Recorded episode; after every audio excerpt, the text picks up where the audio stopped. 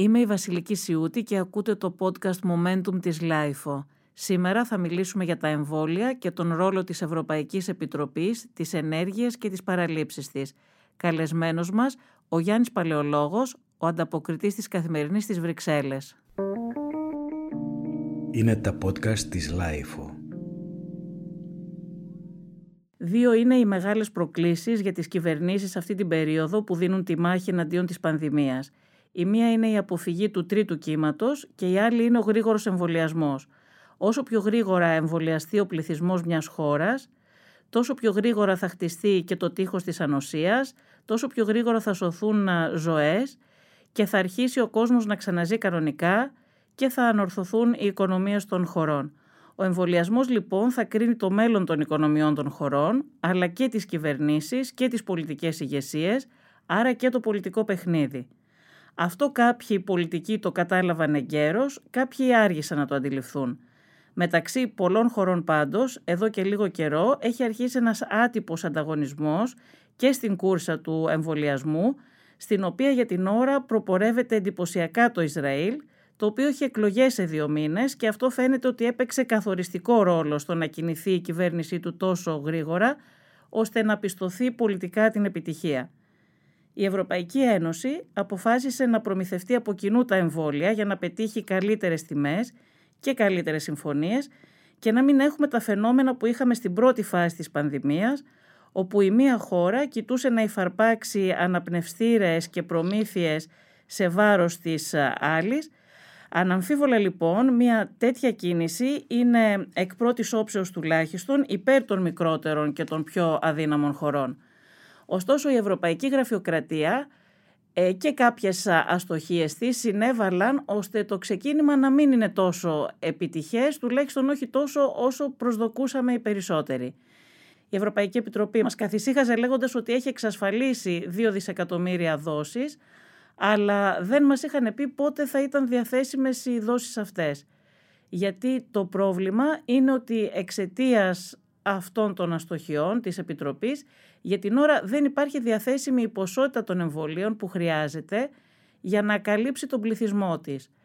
Καλεσμένος μας σήμερα είναι ο Γιάννης Παλαιολόγος, ο ανταποκριτής της Καθημερινής στις Βρυξέλλες, για να μας εξηγήσει λίγο καλύτερα τα πράγματα και να μας βοηθήσει να καταλάβουμε τι έχει συμβεί. Γιάννη, καλησπέρα και σε ευχαριστούμε πολύ. Χαρά μου, Βασιλική. Πριν δούμε τις αστοχίες, δεν ξέρω αν συμφωνείς εσύ κιόλας ότι είναι αστοχίες ή όχι, ε, θα ήθελα να σε ρωτήσω αν κατά τη γνώμη σου ήταν όντως σωστή η απόφαση να κινηθούν όλα τα κράτη-μέλη της Ευρωπαϊκής Ένωσης μαζί για τις προμήθειες.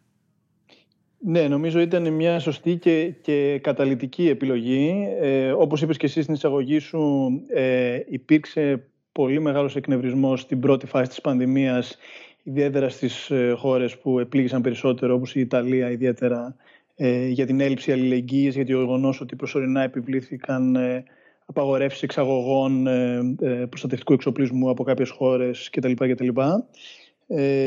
Και βέβαια τότε προσπάθησε η Επιτροπή και κατάφερε να πείσει τις χώρες αυτές να κάνουν άρση αυτών των απαγορεύσεων, αλλά το κακό είχε συμβεί.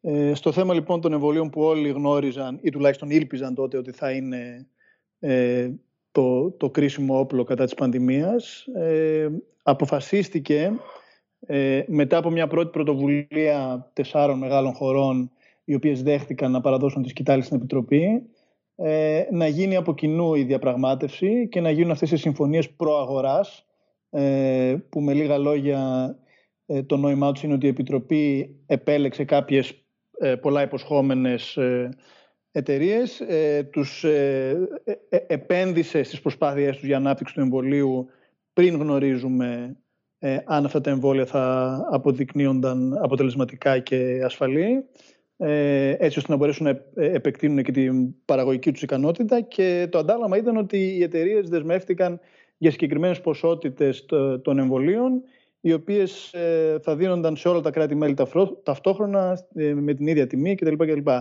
Είναι ενδεικτικό νομίζω ότι ε, η πιο ισχυρή κριτική απέναντι στην προσέγγιση της Επιτροπής τις τελευταίες εβδομάδες έχει έρθει από χώρες οι οποίες είχαν περισσότερες δυνατότητες να διαπραγματευτούν και να εγκρίνουν και να προχωρήσουν στο rollout του εμβολιασμού από μόνες τους, πάνω απ' όλα η Γερμανία. Ενώ για άλλες χώρες, μεταξύ των οποίων και η δική μας, είναι αναμφίβολο ότι έχουμε πρόσβαση και σε πολύ περισσότερες δόσεις και σε πολύ καλύτερες τιμές από ό,τι θα είχαμε αν είχαμε πάει να διαπραγματευτούμε μόνοι μας σε, σε συνθήκες ε, τρομακτικού παγκόσμιου ανταγωνισμού που όλοι ψάχνουν ε, ε, για αυτές τις δόσεις. Γιατί δεν μπορούσε να κάνει η Ελλάδα, για παράδειγμα, αυτό που έκανε το Ισραήλ? Το κόστος δεν είναι πολύ μεγάλο των εμβολίων. Ακόμα και το Ισραήλ, δηλαδή, που το αγόρασε στη διπλάσια τιμή και παραπάνω, αν σκεφτεί κανείς πόσο μεγάλη είναι η ζημιά στην οικονομία, πραγματικά το κόστος των εμβολίων δεν είναι τόσο μεγάλο. Ναι, δεν, δεν ε, είμαι σε θέση να γνωρίζω πώς ακριβώς κατάφερε το Ισραήλ να προμηθευτεί ε, τόσο μεγάλες ποσότητες και να έχει φτάσει ήδη σήμερα να έχει εμβολιάσει σχεδόν το ένα τρίτο του πληθυσμού του. Ε, ένα, ένα θέμα ήταν το... Το τίμημα που, όπως είπες, ήταν ε, σημαντικά υψηλότερο. Ε, υπήρξε και μια συμφωνία με την Pfizer ότι θα τους έδιναν όλα τα δεδομένα από τους εμβολιασμούς για να βοηθήσουν την, την, με την εμβολιαστική παρακολούθηση, το οποίο ενδεχομένως βάσει των κανονισμών για την ιδιωτικότητα και τα προσωπικά δεδομένα... Είναι ανώνυμα τα δεδομένα αυτά, Γιάννη, από όσο γνωρίζω. Ναι, ναι. Και, και δεν είμαι και σίγουρος. Υπάρχει περίπτωση να μπορούσε και, η, και, και μια χώρα της Ευρωπαϊκής Ένωσης να το κάνει αυτό, ε, αλλά μπορεί να ήταν πιο σύνθετο ε, λόγω του, των ευρωπαϊκών... Νομίζω ότι έχει να κάνει περισσότερο με την οργάνωση του Ισραήλ, ότι έχουν, έχουν τη δυνατότητα να το κάνουν αυτό. Αμφιβάλλω αν θα μπορούσε η Ελλάδα να το κάνει, αν θα έχει τεχνικά τη δυνατότητα να το κάνει, αλλά νομίζω ότι... Δεν ξέρω αν υπάρχει πραγματικά θέμα της ανωνυμίας των δεδομένων. Νομίζω ότι δεν υπάρχει τέτοιο πρόβλημα. Πόσο έχω δει, από όσο έχω διαβάσει, δηλαδή, δεν το γνωρίζω. Ναι, ομολογώ ότι το, το, το, τα συγκεκριμένα της συμφωνίας του Ισραήλ με την Pfizer δεν τα ξέρω αρκετά καλά για να, για να τοποθετηθώ. Μάλλον εσύ τα ξέρεις καλύτερα. Ε, το άλλο ζήτημα ε, θα έχει να κάνει με τη δυνατότητα ή μη του, του ΕΟΦ, του Ελληνικού Οργανισμού Φαρμάκων, να... Ε, κάνει την επεξεργασία και την ανάλυση των δεδομένων ε, του εμβολίου με τρόπο αξιόπιστο και γρήγορο, ώστε να μπορέσει να δώσει την έγκριση από μόνος του χωρίς να βασιστεί στον Ευρωπαϊκό Οργανισμό Φαρμάκων, τον Ι Εμ Έι. Ε, η Γερμανική Αρχή θα μπορούσε να το κάνει αυτό. Η Βρετανική Αρχή, έχοντας ούτως ή άλλως αποχωρήσει από την Ευρωπαϊκή Ένωση, μπορούσε να το κάνει αυτό, αλλά η... Η αίσθηση είναι ότι οι ελεγκτικές αρχές μικρότερων χωρών, όπως και της δικής μας, θα, θα είχαν μια ε, πολύ μεγάλη δυσκολία να το κάνουν αυτό από μόνες τους. Γιάννη, είπες πριν ότι η Ευρωπαϊκή Ένωση επένδυσε στις εταιρείες αυτές με τις οποίες ήρθε σε συμφωνία. Ε, Σωστά. Επένδυσε σε όλες από όσες έκανε παραγγελίες? Ναι, στις έξι με τις οποίες έχει καταλήξει σε οριστική συμφωνία έχει και επενδύσει ένα συνολικό ποσό κοντά στα τρία δισεκατομμύρια ευρώ από το εργαλείο στήριξης εκτάκτου ανάγκης, θα το μεταφράζουμε στα ελληνικά, Emergency Support Instrument, το οποίο ε, ουσιαστικά δημιουργήθηκε για αυτό το σκοπό. Ε, και τα λεφτά αυτά κυρίως πήγανε για να ε, βοηθήσουν τις εταιρείες αυτές με επενδύσεις που χρειάζονταν να κάνουν για να ενισχύσουν την παραγωγική τους ικανότητα και, και, για, την, και για το κομμάτι της έρευνας, αλλά ακόμα περισσότερο για να είναι έτοιμες σε περίπτωση που δινόταν η, η έγκριση για το εμβόλιο να, να αυξήσουν πολύ πιο γρήγορα από ό,τι θα κάνουν διαφορετικά το, τον αριθμό των δόσεων που θα μπορούσαν να παράγουν. Ναι, ναι. Αυτή είναι μια πολύ εύλογη κίνηση. Απλά σε ρώτησα περισσότερο γιατί, παρακολουθώντας την κριτική που έγινε στη Γερμανία στο εσωτερικό της και κυρίως την κριτική που δέχτηκε η, η κυβέρνηση γερμανική από το δεξιό τύπο, α, α, παρακολουθήσαμε μια κριτική η οποία ήταν, είχε και έναν αρκετά εθνικιστικό χαρακτήρα, θα έλεγα. Ε, έλεγαν, έλεγε λοιπόν, το είδαμε αυτό σε μεγάλο κομμάτι, όπως είπα, του δεξιού τύπου της Γερμανίας, ότι γιατί οι Γερμανοί δεν έχουμε αρκετά εμβόλια από την Pfizer BioNTech, οι οποίες είναι, η BioNTech είναι και γερμανική και έχουμε επενδύσει χρήματα σε αυτήν, mm-hmm. γιατί mm-hmm. να εμβολιάζονται άλλες χώρες με αυτά τα εμβόλια και να μην υπάρχουν επαρκείς ποσότητες για τους Γερμανούς. Εδώ θέλω να πω ότι αυτή η κριτική, πέρα από τα άλλα προβλήματα που έχει, είναι και λάθος να λένε ότι εντάξει, η Γερμανία πράγματι έχει επενδύσει σε τις εταιρείες τις δικές της, αλλά έχουν επενδύσει και οι ευρωπαϊκές χώρες και η Ευρωπαϊκή Ένωση σε αυτές τις εταιρείες. Δεν έχουν επενδύσει μόνο οι Γερμανοί.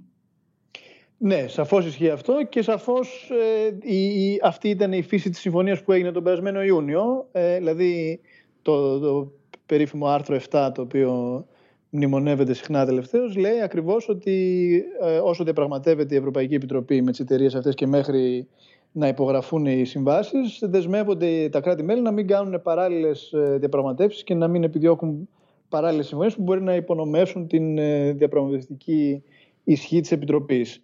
Ε, και βέβαια, ε, απαντώντας αυτή την κριτική που δέχτηκε από τα δεξιά η κυβέρνηση Μέρκελ, αποκάλυψε πριν κάποιες εβδομάδες, νομίζω ήταν πλέον, ότι υπάρχει αυτή η παράλληλη συμφωνία ή το παράλληλο μνημόνιο, τέλος πάντων, συνεργασίας με, την, με τις Pfizer BioNTech για τριάντα εκατομμύρια δόσεις. Έκτοτε το ζήτημα αυτό έχει τεθεί επανειλημμένως από, από εμάς, από τους Ευρωπαίους ανταποκριτές, και έχει, δοθεί, έχει, έχει δυσκολευτεί πολύ η Επιτροπή να το απαντήσει. Είναι σαφές ότι ε, δεν είχε εικόνα ότι υπήρχε αυτή, ήξερε ότι υπάρχουν συζητήσεις, δεν είχε εικόνα ότι υπήρχε κάποιο είδους συμφωνία. Ε, επιμένουν σε όλους τους τόνους ότι δεν υπάρχει κανένα θέμα προτεραιότητας των γερμανικών δόσεων και ότι αν υπάρχουν αυτές οι δόσεις θα δοθούν μόνο αφού ε, παραδοθούν στα είκοσι επτά κράτη-μέλη οι συμφωνημένες από την Επιτροπή δόσεις. Ε, και βέβαια τώρα η, η γραμμή που ακούγεται είναι ότι με τη συμφωνία για επιπλέον τριακόσια εκατομμύρια δόσεις από τις συγκεκριμένες εταιρείες, ότι το ζήτημα αυτό ε, καθίσταται λήξαν, με την έννοια ότι αν υπάρχουν αυτές τις τριάντα εκατομμύρια γερμανικές δόσεις, θα αφαιρεθούν από τις επιπλέον δόσεις που θα έπαιρνε από αυτά τα τριακόσια εκατομμύρια. Παρ' όλα αυτά είναι σίγουρα ένα, ε, μια πολύ αμήχανη στιγμή, η οποία έχει φέρει σε δυσκολία και την Επιτροπή εδώ πέρα και, και την ίδια τη γερμανική κυβέρνηση απέναντι στους Ευρωπαίους εταίρους της. Γιάννη, προλαβαίνεις... Και βέβαια να πούμε, συγγνώμη που ε, να προσθέσω και αυτό απλά, ότι υπάρχει και η... Ε, ανακοίνωση από, την, από το Υπουργείο Υγείας της Δανίας ότι έχει κάνει μια τέτοια συμφωνία για δύο κόμμα έξι, αν θυμάμαι καλά, εκατομμύρια δόσεις με την ίδια εταιρεία. Ε, οπότε είναι φανερό ότι ε, δεν σεβάστηκαν όλοι, ε, αν όχι το γράμμα, σίγουρα το πνεύμα της συμφωνίας του Ιουνίου. Γιάννη, προλαβαίνεις τις ερωτήσεις μας. Έχεις προλάβει τουλάχιστον δύο και τις έχεις απαντήσει πριν σου τις κάνω. Απολογούμε. Όχι, δεν χρειάζεται, ίσα ίσα μας βοηθάς. Ε, ήθελα λοιπόν να σε ρωτήσω πάνω σε αυτό. Η Γερμανία κινήθηκε εκτός πλαισίου, ξεκάθαρα, παρότι αυτό mm-hmm. απαγορευόταν. Ξεκάθαρα, ναι. Λοιπόν, παραβίασε τη συμφωνία. Το έχει ομολογήσει η ίδια ότι προχώρησε σε παραγγελίες εκτός της κοινής συμφωνίας, οι οποίες πράγματι, ισχύει αυτό το πράγμα που είπανε, είναι για μετά την παράδοση ε, των δόσεων που έχει παραγγείλει η Ευρωπαϊκή Ένωση. Δεν, α, αυτό όμως δεν σημαίνει ότι δεν έκανε συμφωνίες πέρα από την κοινή Ευρωπαϊκή Συμφωνία που απαγορευόταν ερητά. Ναι, είναι σαφές ότι διαπραγματευόταν παράλληλα, γιατί είπε στην ανακοίνωση που έγινε, είπε ότι η συμφωνία αυτή με, την, με τη Pfizer και την BioNTech ε, έγινε το Σεπτέμβριο. Οπότε η, η προκαταρκτική συμφωνία της Ευρωπαϊκής Ένωσης με τις ίδιες εταιρείες ήταν επίσης το Σεπτέμβριο και η τελική συμφωνία το Νοέμβριο. Άρα σίγουρα έγιναν παράλληλες διαπραγματεύσεις. Έγιναν παράλληλα, ξεκάθαρα, βέβαια, όπως το λες. Ε, θα ήθελα να σε ρωτήσω πάνω σε αυτό. Δεν θα λογοδοτήσει η Γερμανία γι' αυτό. Εγώ δεν λέω να, ποινή, τιμωρία, ε, κάτι τέτοιο φυσικά. Αλλά ενώ δεν θα λογοδοτήσει, ωραία, παραβίασε. Το ομολογεί ότι παραβίασε τη συμφωνία στην ουσία. Μου είπες βέβαια πριν ότι ήταν μια αμήχανη στιγμή αυτή. Αλλά όποιος θέλει θα παραβιάζει τις συμφωνίες που γίνονται χωρίς να συμβαίνει τίποτα. Ναι, θέσαμε και αυτό το ερώτημα.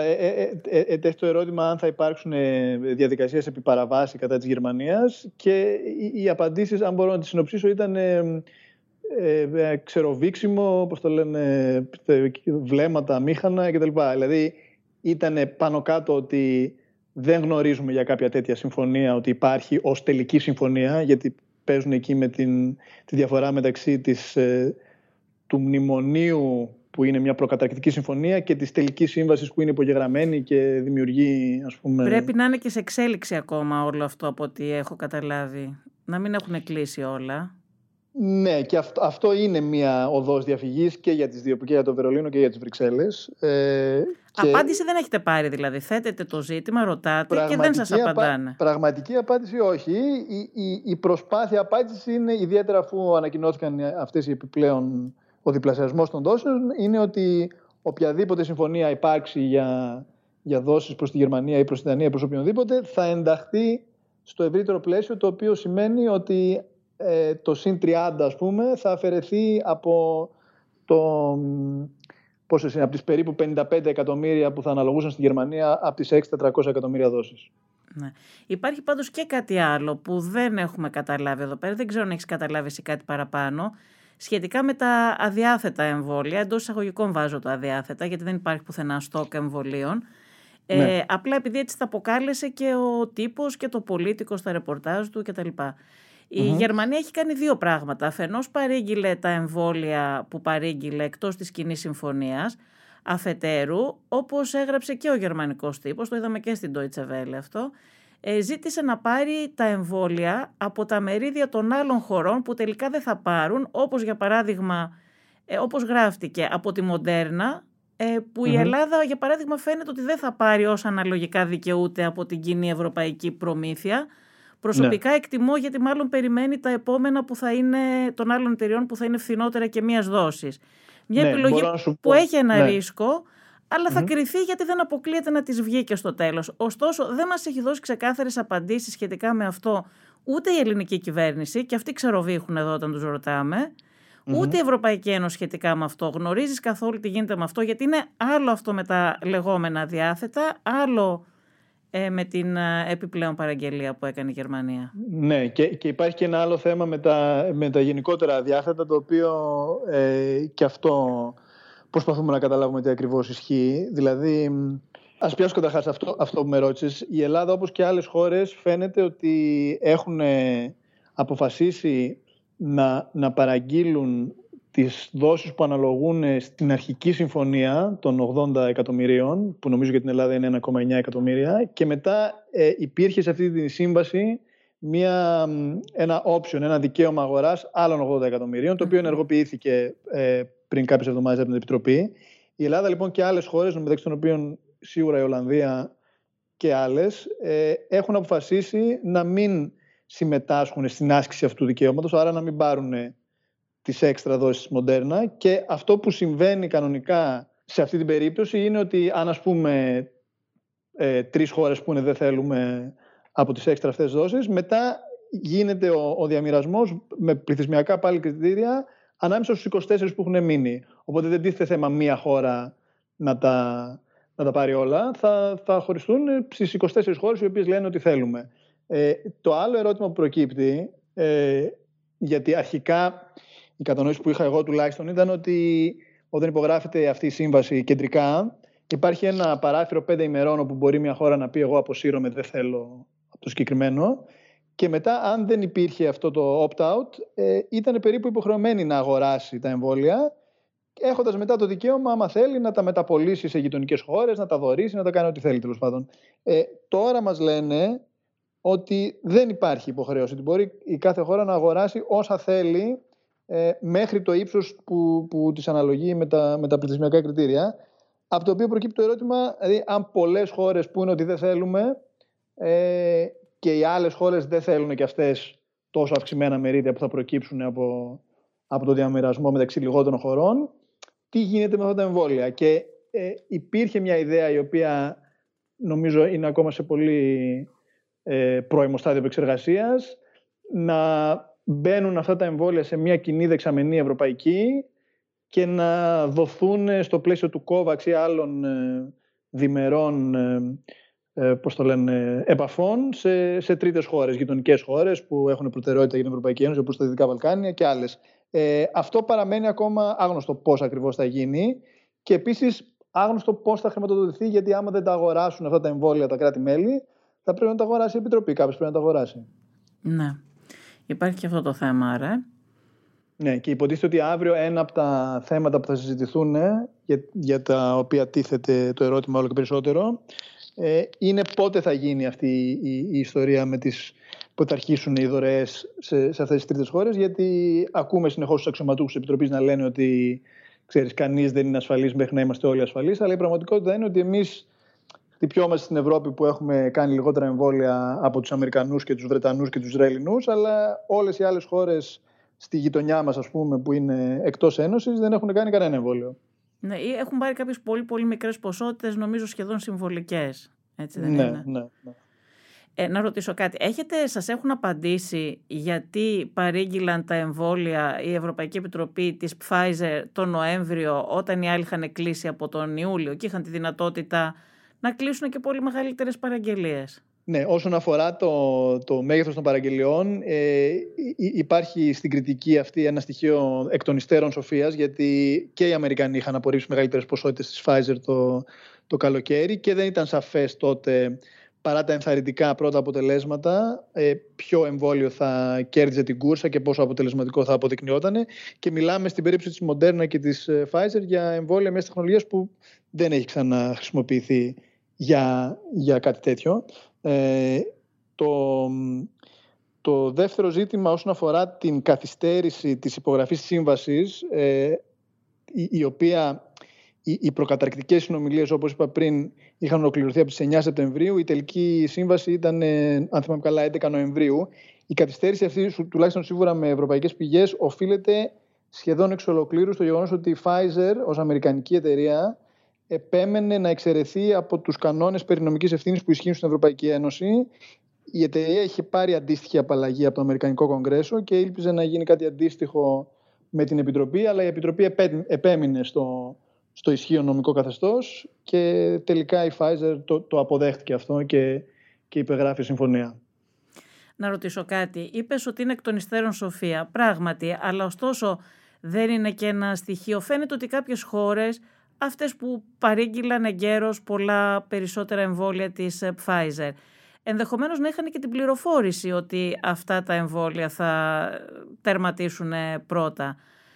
Μήπως λοιπόν είναι ένα στοιχείο και αυτό κριτικής της ικανότητας των συμβούλων της Ευρωπαϊκής Επιτροπής? Γιατί δηλαδή κάποιοι μπόρεσαν να γνωρίζουν πότε, ποιο εμβόλιο θα τα καταφέρει πρώτο και να συμβουλέψουν αντιστοίχως και να κάνουν τις παραγγελίες αυτές. Ε, θέλω να πω ότι όσο και εκ των υστέρων σοφία να είναι, μήπως δεν είναι τόσο εκ των υστέρων, μήπως κάποιοι γνωρίζανε νωρίτερα? Κοίτα, δε, δεν ξέρω αν κάποιος είχε πληροφόρηση και, και ενδεχομένως μια τέτοια πληροφόρηση να, να είναι και, πώς το λένε, από νομική άποψη ύποπτη. Υποτίθεται ότι όλος ο κόσμος, ε, όλοι μάθαμε πόσο εκπληκτικά ήταν τα αποτελέσματα της Pfizer στα μέσα, πόσο ήταν, δεκαοκτώ Νοεμβρίου. Ε, το θέμα από εκεί και πέρα αφορά, δηλαδή, ένα ζήτημα με την καθυστέρηση, γιατί προφανώς αν έχεις κλείσει τον Ιούλιο και ο άλλος κλείνει τον Νοέμβριο, έχεις μια προτεραιότητα στις παραδόσεις. Ε, αλλά το, το τίμημα που ήταν διατεθειμένοι οι Αμερικανοί να πληρώσουν γι' αυτό ήταν αυτή η απαλλαγή από την νομική ευθύνη. Μετά, το δεύτερο θέμα στο οποίο ε, έχει γίνει επίσης πολλή συζήτηση, ε, εγώ να σου πω την αλήθεια δεν είμαι σίγουρος ποιος έχει δει και μπορώ να καταλάβω και τις δύο πλευρές, αφορά την ταχύτητα με την οποία ο Ευρωπαϊκός Οργανισμός Φαρμάκων εγκρίνει τα, τα εμβόλια. Όπως θυμόμαστε, το, το, η, η Βρετανική αρχή το ενέκρινε στην αρχή-αρχή του Δεκεμβρίου. Η, η, η Ευρωπαϊκή χρειάστηκε άλλες τρεις εβδομάδες. Ε, καθυστέρηση υπήρξε και με τη Moderna και βέβαια και με την AstraZeneca που ακόμα περιμένουμε. Ε, και το ερώτημα εκεί είναι, ε, ο Ευρωπαϊκός Οργανισμός Φαρμάκων επιμένει σε τύπους και γραφειοκρατικές διαδικασίες που αρμόζουν σε φυσιολογικούς καιρούς και όχι καιρό πολέμου, ή υπάρχουν βάσιμοι λόγοι ε, που έχουν να κάνουν με την ασφάλεια αλλά και πάλι με την νομική ευθύνη ε, που οδηγούν σε αυτές τις καθυστερήσεις? Ε, καταλαβαίνω ότι όταν κάθε μέρα μετράει τόσο πολύ, ε, θα ήθελα και εγώ να δω μεγαλύτερες ταχύτητες, αλλά δεν είναι ε, άνευ περιεχομένου η υπεράσπιση ότι ε, το κάνουν για να διασφαλίσουν την ασφάλεια, ιδιαίτερα σε μια εποχή όπου πολλοί κόσμος ε, έχει μια καχυποψία απέναντι στα εμβόλια.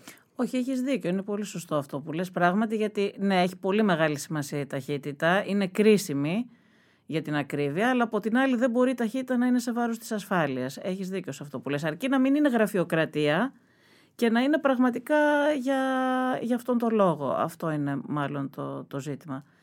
Ε, να σε ρωτήσω και κάτι άλλο. Φαίνεται, έτσι υπάρχει αυτή η κριτική ότι η Ευρωπαϊκή Ένωση καθυστερεί και καθυστερεί. Α, ωστόσο και εντός της Ευρωπαϊκής Ένωσης υπάρχουν κάποια κράτη τα οποία τα πάνε πολύ καλύτερα από άλλα. Η Δανία, για παράδειγμα, γιατί η Δανία τα mm. καταφέρνει τόσο καλύτερα και η Πορτογαλία, νομίζω, από την Ελλάδα τα πάει πολύ καλύτερα κι αυτή. Η Δανία, από ό,τι ξέρω, έχει ακολουθήσει μια στρατηγική την οποία έχει ακολουθήσει και το Ηνωμένο Βασίλειο, ε, ότι καθυστερεί την ε, δεύτερη δόση. Το οποίο είναι κάτι το οποίο η ίδια η Pfizer έχει συστήσει να μην γίνεται ε, και, και περιέχει ένα ρίσκο. Ναι, ναι, ε, ναι, αλλά ναι. Αυτός είναι ο λόγος, αυτός είναι ο λόγος που το ποσοστό της Δανίας είναι αυξημένο σε σχέση με όλες τις υπόλοιπες χώρες της Ένωσης. Ε, θα φανεί αν θα προκύψει κάποιο πρόβλημα από αυτό ε, στη συνέχεια. Ε, για την Πορτογαλία δεν είμαι σίγουρος. Για να mm. Τα νούμερα έχω δει, δεν είναι τόσο εντυπωσιακά σαν της Δανίας, αλλά mm. έχω δει ότι τα νούμερα της είναι καλύτερα από τον μέσο όρο και νομίζω αρκετά καλύτερα από την Ελλάδα. Να ρωτήσω κάτι άλλο, Γιάννη. Ε, γνωρίζεις ποια είναι τα πρόσωπα αυτά που έκαναν τις διαπραγματεύσεις για λογαριασμό της Ευρωπαϊκής Ένωσης? Είναι η Κύπρια Επίτροπος Υγείας η Στέλα Κυριακίδου, είναι η Ursula von der Leyen, είναι άλλα πρόσωπα που δεν γνωρίζουμε, μπορεί να είναι η γραφειοκρατία των Βρυξελών? Ναι, είναι, ε, το, το βασικό πρόσωπο είναι η, η Σάντρα Γκαλίνα, η οποία είναι η Γενική Διευθύντρια ε, Υγείας, επικεφαλής Γενικής Διεύθυνσης Υγείας ε, στην Επιτροπή. Ε, είναι ένα πρόσωπο με μεγάλη ε, εμπειρία στις διαπραγματεύσεις ε, και πέραν του χώρου υγείας, η οποία ανέλαβε επικεφαλής της ε, διαπραγματευτικής ομάδας αυτής η οποία φτιάχτηκε το καλοκαίρι. Πάντα βέβαια... Ε, σε στενή συνεργασία με ε, τους ειδικούς, αν θυμάμαι καλά, επτά ή οκτώ κρατών μελών που θεωρούνται ότι έχουν ε, ειδικές γνώσεις επί ε, των εμβολίων και, και έχουν και εργοστάσια με παραγωγική ικανότητα κτλ. Και όλες οι αποφάσεις παρουσιάζονταν στην, στο, στο Steering Committee, την Καθοδηγητική Επιτροπή, που είχε έναν... Ε, εκπρόσωπο από κάθε κράτος μέλος, ε, από την Ελλάδα ο κύριος Κοντοζαμάνης. Ε, οι αποφάσεις δηλαδή που λαμβάνονταν για τις, ε, για τις συμβάσεις, για τις ποσότητες, για τις τιμές και όλα αυτά, περνούσαν πάντα από αυτή την Επιτροπή των είκοσι επτά, και άρα ενίοτε και η κριτική που ασκείται από κάποια κράτη-μέλη προς την Επιτροπή για τους χειρισμούς της είναι και λίγο ε, υποκριτική, γιατί τα ίδια τα κράτη-μέλη αυτά ε, είχαν δώσει το πράσινο φως για τις επιλογές που έγιναν. Mm-hmm. Το καλοκαίρι, Γιάννη, φαίνεται να χάνεται για την Ευρωπαϊκή Ένωση. Άκουσα εχθές τον... Μη μου λες τέτοια, Βασιλική μου, γιατί να χαθεί... Θα σου πω γιατί. Νόρισμα. Ο Μαργαρίτης Σχοινάς τα λέει, δεν τα λέω εγώ. Εγώ άκουσα τον Μαργαρίτη Σχοινά. Ο Μαργαρίτης Σχοινάς αποκλείδα, το πω αυτό, αλλά για πες. Είπε ότι βλέπει ότι θα τελειώσει ο εμβολιασμός για τις χώρες της Ευρωπαϊκής Ένωσης. Αυτό το εβδομήντα τοις εκατό, το εξήντα με εβδομήντα τοις εκατό για το τείχος της ανοσίας. Στο, στόχος, τέλος, ναι. στο τέλος του καλοκαιριού, είπε τώρα. Όχι, επιμείναμε πολύ να μας το πει αυτό, να μας πει τι εννοεί, γιατί η, η, το, το communication λέει by the summer και είναι, είναι εσκεμμένα σαφές, και ο, ο ίδιος ο κύριος Σχοινάς ήταν και αυτός εσκεμμένα σαφής. Ε, είπε ότι το καλοκαίρι ξεκινάει τον Ιούνιο και τελειώνει τον Αύγουστο, και ότι κάπου εκεί μέσα, ας πούμε, ε, η κάθε χώρα ανάλογα με τις δυνατότητές της... Ε, δεν είπε κάτι πιο συγκεκριμένο. Ε, γιατί αν και, δεν έχει εμβολιαστεί ο κόσμος μέχρι τις αρχές του καλοκαιριού, πέρα από όλα τα άλλα, γιατί έχουμε και, ακόμα είμαστε στην καρδιά του χειμώνα, δεν ξέρουμε τι θα συμβεί με το τρίτο κύμα, με τις μεταλλάξεις και όλα αυτά, αλλά ο τουρισμός θα πληγεί πάρα πολύ, και άρα και οι οικονομίες χωρών όπως η Ελλάδα, η Ισπανία, η Πορτογαλία, και όχι μόνο. Εννοείται, εννοείται. Ε, και δεν λέω... Ε, ότι υπάρχει καμία βεβαιότητα ότι θα τα καταφέρουμε. Ε, θα είναι πολύ δύσκολο. Ε, υπάρχει μια ελπίδα βέβαια ότι αν αρχίσει να επιταχύνεται σημαντικά ο ρυθμός, που το περιμένουμε σίγουρα από τον Μάρτιο και ακόμα περισσότερο από τον Απρίλιο, ε, σε συνδυασμό με τα πρόσωπα που θα έχουν και μπορεί να μην έχουν προλάβει να εμβολιαστούν, αλλά που θα έχουν και αυτή μια ανοσία, με τη βελτίωση του καιρού που επιτρέπει να κυκλοφορούμε έξω και να μην είμαστε κλειστούς χώρους, και, και, και, ότι θα υπάρχει πολύ μεγαλύτερη ε, ε, ελευθερία κινήσεων, τουλάχιστον όχι πλήρη επιστροφή στην κανονικότητα, αλλά πολύ μεγαλύτερη ελευθερία κινήσεων ήδη από τον Ιούνιο, και ακόμα περισσότερο όσο προχωράει το, το καλοκαίρι. Δηλαδή, μου, μου φαντάζει πάρα πολύ απεσιόδοξο σενάριο να μιλήσουμε για κατάσταση αντίστοιχης της περσινής, αν και σίγουρα δεν μπορούμε να είμαστε καθόλου σίγουροι ότι θα είναι μια...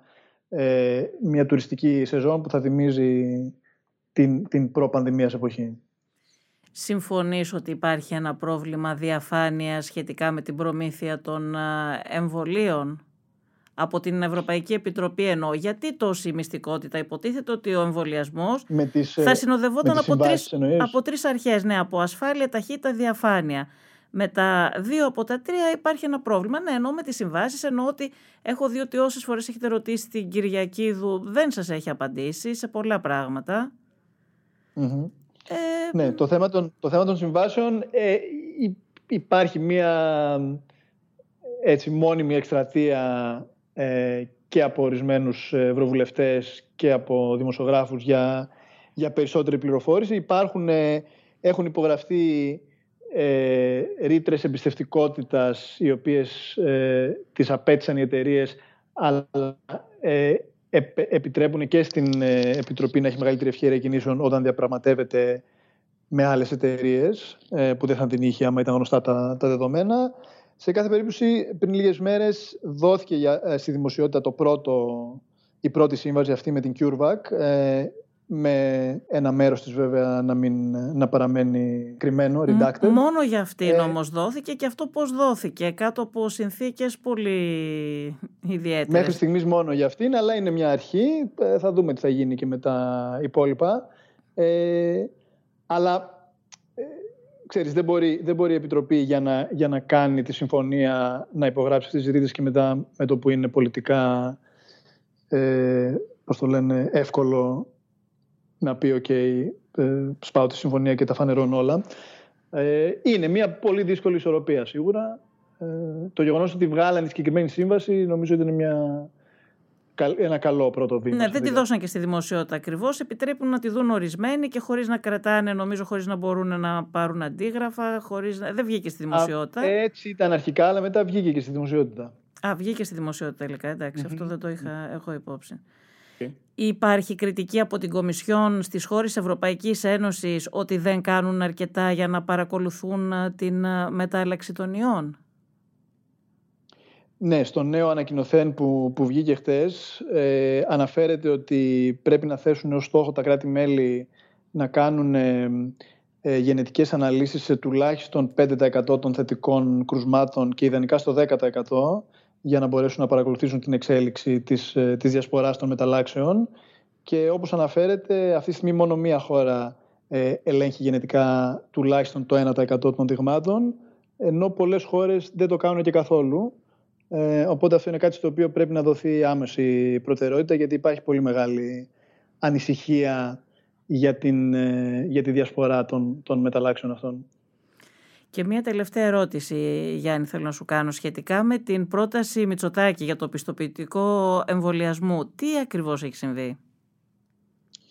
Λοιπόν, αυτή η συζήτηση έχει ε, ε, ξαπλωθεί σαν πυρκαγιά, ε, δηλαδή συζητιέται παντού. Ε, διάφορες χώρες έχουν βγει υπέρ, κάποιες έχουν βγει έντονα εναντίον, κυρίως η Γαλλία.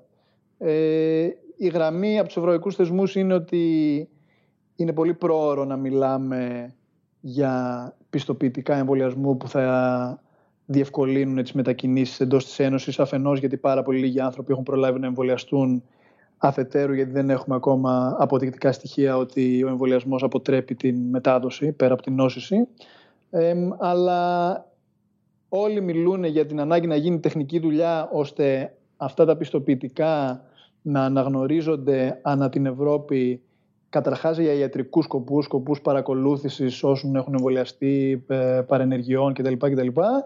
Και σε δεύτερο χρόνο κάποιοι μιλούν και πιο ανοιχτά, μεταξύ των οποίων και ο Μαργαρίτης Σχοινάς, για την ιδέα ότι αυτά μπορούν να αποτελέσουν και όχι διαβατήριο με την έννοια ότι χωρίς αυτό δεν μπορείς να ταξιδέψεις, αλλά ένα χαρτί το οποίο θα σε απαλλάσσει από, άλλες, από άλλους περιορισμούς, όπως την ανάγκη να κάνεις τεστ πριν πετάξεις κτλ. κτλ.